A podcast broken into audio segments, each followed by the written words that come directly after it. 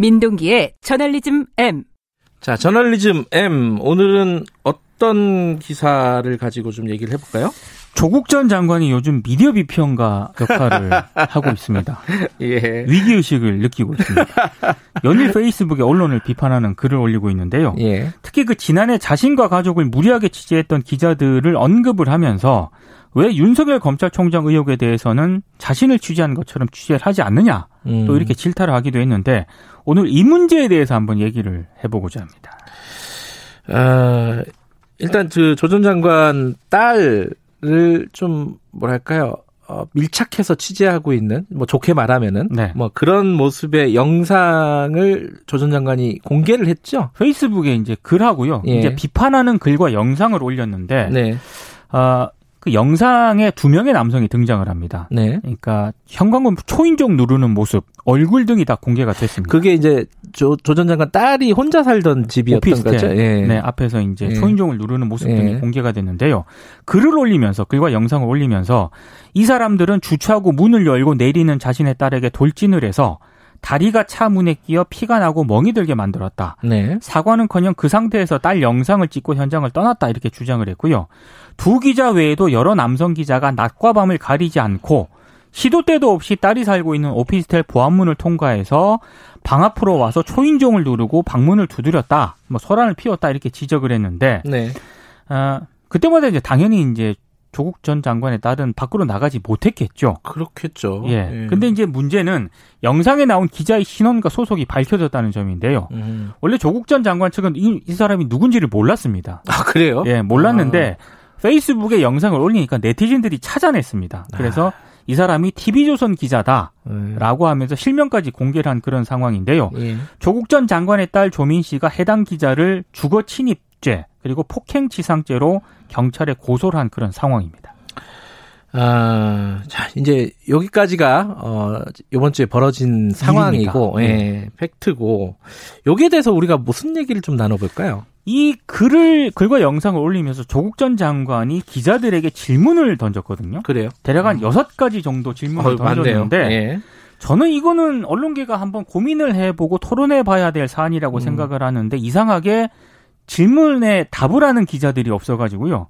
제가 언론계를 대표하지는 않지만 여섯 가지 질문에 대해서 제가 일단 개인적으로 답을 한번 해보고자 합니다. 자, 요것은 사실 이제 조전 장관 관련된 사건은 지금 사법적인 판단을 받고 있는 과정인데 그렇죠. 그런 판단과 별개입니다. 그죠? 별개입니다. 예, 취재와 관련된 취재와 취재원과의 관련된 일인데 어떤 질문들을 던졌나요? 첫 번째는 네. 집 부근에서 숨어 있다가 갑자기 질문을 던지는 행위가 취재 자유냐 음, 이런 질문을 네. 던졌거든요. 네. 저는 취재 자유 영역에 이거는 포함이 될 수 있을 것 같습니다. 그럴 수 있다. 물론 수- 상황에 따라서. 그렇죠. 예. 숨어 있다라는 표현이 좀 걸리긴 하는데 취재 대상자를 기다리다가 질문을 던지는 거는 많은 기자들이 그렇게 하고 있거든요. 뭐 전문 용어로 엠부시 인터뷰라고 하죠. 그렇습니다. 이렇게 약간 나무 뒤에 숨어 있다가 쓱 나타난다 뭐 이런 뜻인데. 답변을 얻기 위해서 취재를 예. 하겠다는 것이기 때문에 예. 요거는 좀 취재의 영역으로 봐주시는 게 어떨까 이런 생각이 들고요. 예. 두 번째 질문은 집요하게 초인종을 누르는 행태 네. 이게 취재 자유냐? 음. 어, 제 생각은 과거에는 이게 통했을지 모르겠지만 지금은 정상적인 취재 행위로 보기가 좀 어렵지 않나 음. 이런 생각이 좀 듭니다. 음. 왜냐하면 밤낮 가리지 않고 초인종을 누르는 게 이게 과연 어떤 의미가 있는지도 잘 모르겠고요. 네. 실제로 공동주택 같은 경우에는 그 거주자 허락 없이 문 열고 들어갔다가 아, 주거 침입으로 법원이 판결을 내린 사례도 그렇죠. 있거든요. 그 공동 현관문을 어, 마음대로 들어가도 주거 침입죄가 될 수도 있어요. 법원이 예. 그런 판결을 내리기도 했습니다. 예, 예. 그래서 요거는 조금 자유로운 취재 영역으로 보기가 좀 어렵지 않나. 아, 사적인 공간이라는 거죠. 그 그렇습니다. 안은. 네. 네. 그리고 또 하나가 기자는 질문할 특권을 향유하고 있는 것인가? 뭐 여기에 대해서는요. 저는 이게 기자 일 가운데 하나가 질문하는 거지 않습니까? 네. 이 어, 주된 업무 가운데 하나입니다. 그러니까 물론 특권을 향- 향유한다라는 표현이 좀 제가 봤을 때 애매하긴 합니다만 저는 이거는 취재의 자유 영역으로 봐야 되지 않을까 싶습니다. 특권이라기보다는 의무이고 책임일 수 있죠. 그렇습니다. 사실은. 그러니까 올바른 질문을 던질 수 있는 던져야 하는 게 의무고 책임이죠. 다만 네. 이제 질문에 답을 하지 않을 권리도 분명히 있다. 그것도 당연한 거죠. 네, 이런 말씀을 예. 드리고 싶고요. 예. 아, 그리고 이제 네 번째 질문이 취재에 응하지 않으면 어떤 수단과 방법을 동원해서라도 발언과 영상을 확보할 수 있는 것인가 네. 이런 질문을 던졌거든요. 네. 근데 저는 이건 취재 자유를 벗어나는 행위라고 봅니다. 그러니까 취재 역시 합법적인 틀 내에서 매우 상식적인 과정과 윤리적인 규범을 지켜가면서 네. 이루어져야 하는 것이지 예. 수단과 방법을 가리지 않고 취재를, 취재를 하는 거는 정상적인 취재로 보기가 좀 어려울 것 같습니다. 네.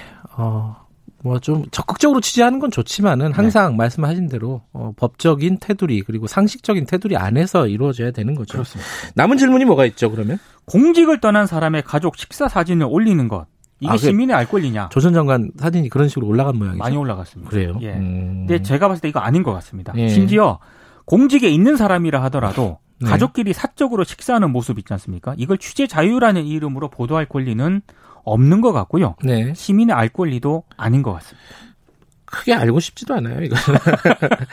자, 하나가 더 남았습니다. 어떤 질문이죠? 마지막 질문은 이 모든 게 헌법이 보장하는 취재의 자유이고 칭찬받아야 하는 투철한 기자 정신의 표출이냐 이렇게 네. 질문을 했는데 아닌 것 같습니다. 예.